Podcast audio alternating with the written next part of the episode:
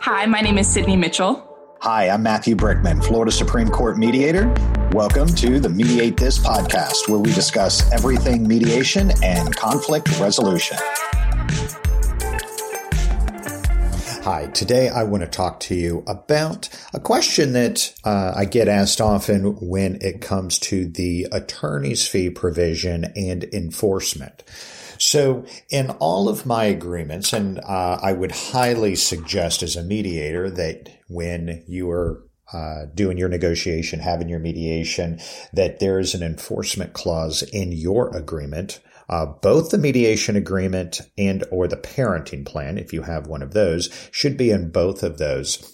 Um, that you do have an enforcement clause that gives your entire agreement teeth.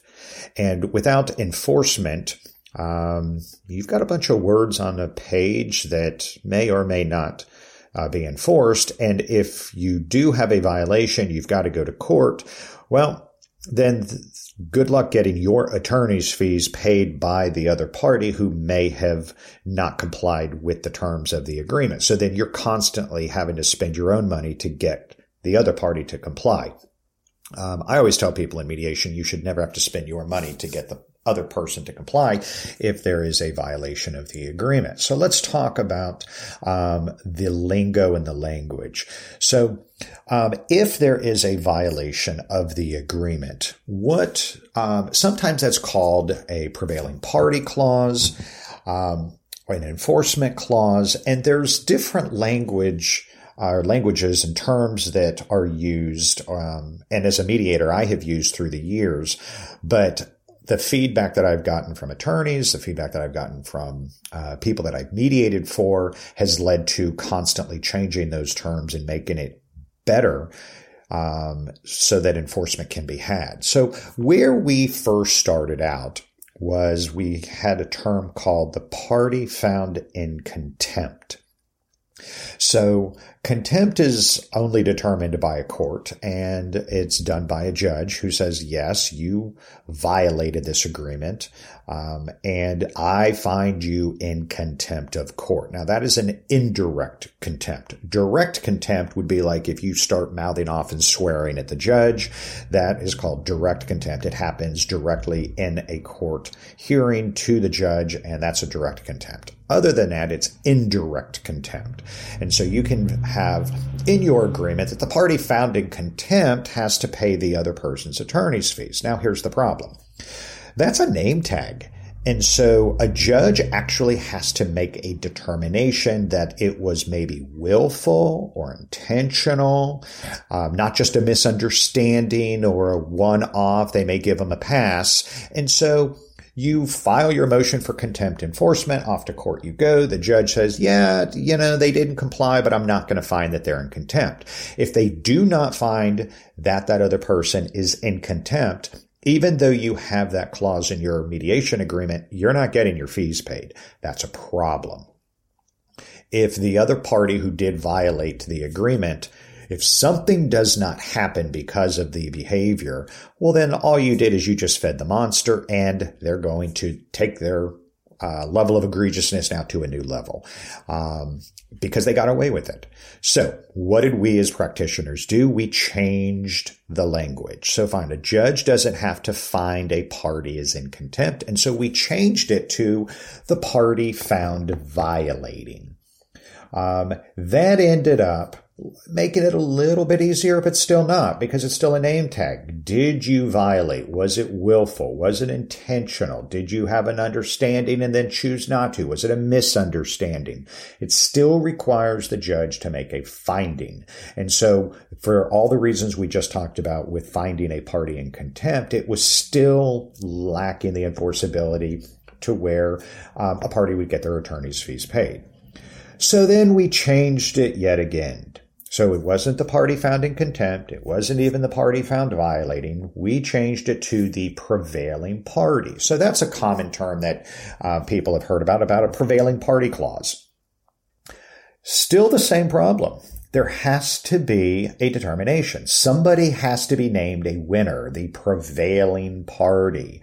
And if one party is not named the prevailing party and the other party named the non-prevailing party, oh my gosh, we're in the same exact situation of getting your attorney's fees paid. Um, and usually, let's back up and talk about attorney's fees. In an original action, um, usually somebody is requesting attorney's fees and fees can be awarded for causing unnecessary litigation. Fees can be awarded for, um, failing to accept a reasonable offer. Uh, but fees can also be granted on what we call need versus ability to pay. So, for example, the husband makes $100,000 a year, the wife makes $17,000 a year husband has a greater ability, wife has a need. And so maybe the husband will have to pay all or a portion of the wife's attorney's fees for the divorce action. Um, so a lot of times after a uh, agreement is struck. And then when someone is looking for enforcement, well, then somebody files motion for contempt enforcement and the other attorney says, well, we need to do discovery. You need to do a new financial affidavit. You need to give us your bank accounts and your, and your tax returns and stuff. And it's like, why? We're just looking for contempt. Well, because they're looking to determine need versus ability to pay to try to help their client get out of having to pay the attorney's fees when uh, there might be a contempt, violating, or prevailing party clause. So how do we fix this? Well, how this is done is this is done by simply changing the language to read as follows.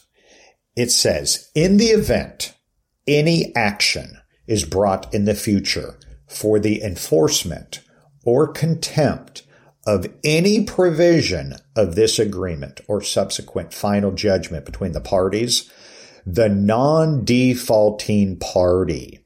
Now that's important. That's not prevailing party. That's not the party found in contempt. That's not the violating party. It's simply we change it to defaulting, non-defaulting. Are you the non-defaulting party, the defaulting party? It's not a name tag. Your honor, we're standing in front of you. Somebody defaulted. So they so there's not a finding. Nobody has to find that somebody did something and give them a name tag of you're the party found in contempt. You're the violating party. You're the prevailing party. No, defaulting, non-defaulting.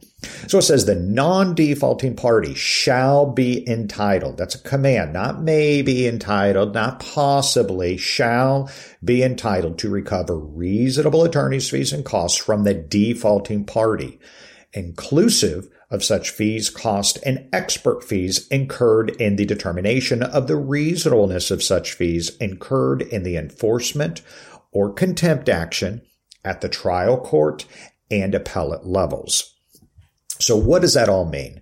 That means that if somebody does not follow the terms and then you've got to lawyer up and you go in front of the judge, when it gets to this section, it really needs to be stated from the attorney to the judge saying, Your Honor, this is not a finding. You don't have to find that the other party was in contempt. You don't have to find that they violated. You don't have to find that they did not prevail in this action. This is simply defaulting. We know that the other party defaulted. You just found that they defaulted. Therefore, you have to reimburse, you have to grant the reimbursement of attorney's fees and costs. Now, why do I say reimbursement? Because both parties are most likely going to pay their own attorney's fees to get to this point. But this says shall be entitled to recover. That means reimburse. So say, for example, that the husband is filing a motion for contempt against the wife the wife did, or now former wife did violate the agreement, the husband had to pay his attorney, the wife had to pay her attorney, and now the wife may have to then reimburse the husband for his attorney's fees. Now, it also talks about um, determining the reasonableness of such fees. Sometimes a judge will grant fees and then the the other attorney goes, well, I think that that, that that amount is unreasonable. And a judge will say, okay, I'm going to reserve on the amount. I'm going to grant that they are going to be reimbursed. But you know what? Go back go through all your billing, look at it all, exchange it, and then we'll make a determination. Well, guess what? That's going to take time. The attorney is going to bill the client to go and have to now look at all the billing to give it to the other side. Well, what this language does in my agreements is you also will recover the monies that are spent to determine the reasonableness. So you're going to get your fees paid. But what's important is that the attorneys lead the court. They inform the judge, Your Honor, this is not based off of need and ability. This is not that you have to fi- make a finding of contempt, violation, or prevailing party. For the simple fact that we are standing here, and for the simple fact that we have shown that there is a default, my client is entitled to recover reasonable fees. And then you get your enforcement.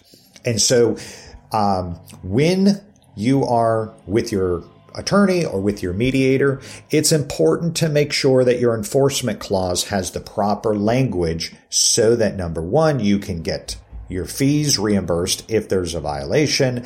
And also, it's important that your counsel argues this appropriately in front of the court to make sure that you get your reimbursement without having to do discovery because enforceability is not need versus ability when you've got this particular language in your agreement. Occasionally, Sydney and I will be releasing Q&A bonus episodes where we will answer your questions and give you a personal shout out. If you have a comment or question regarding anything that we discuss, email us at info at ichatmediation.com. That's info at ichat, I-C-H-A-T, mediation.com. And stay tuned to hear your shout out and have your question answered here on the show. For more information about my services or to schedule your mediation with me, either in person or using my iChat mediation virtual platform built by Cisco Communications, visit me online at imediateinc.com. Call me at 561 262 9121, toll free at 877 822 1479, or email me at mbrickman at ichatmediation.com.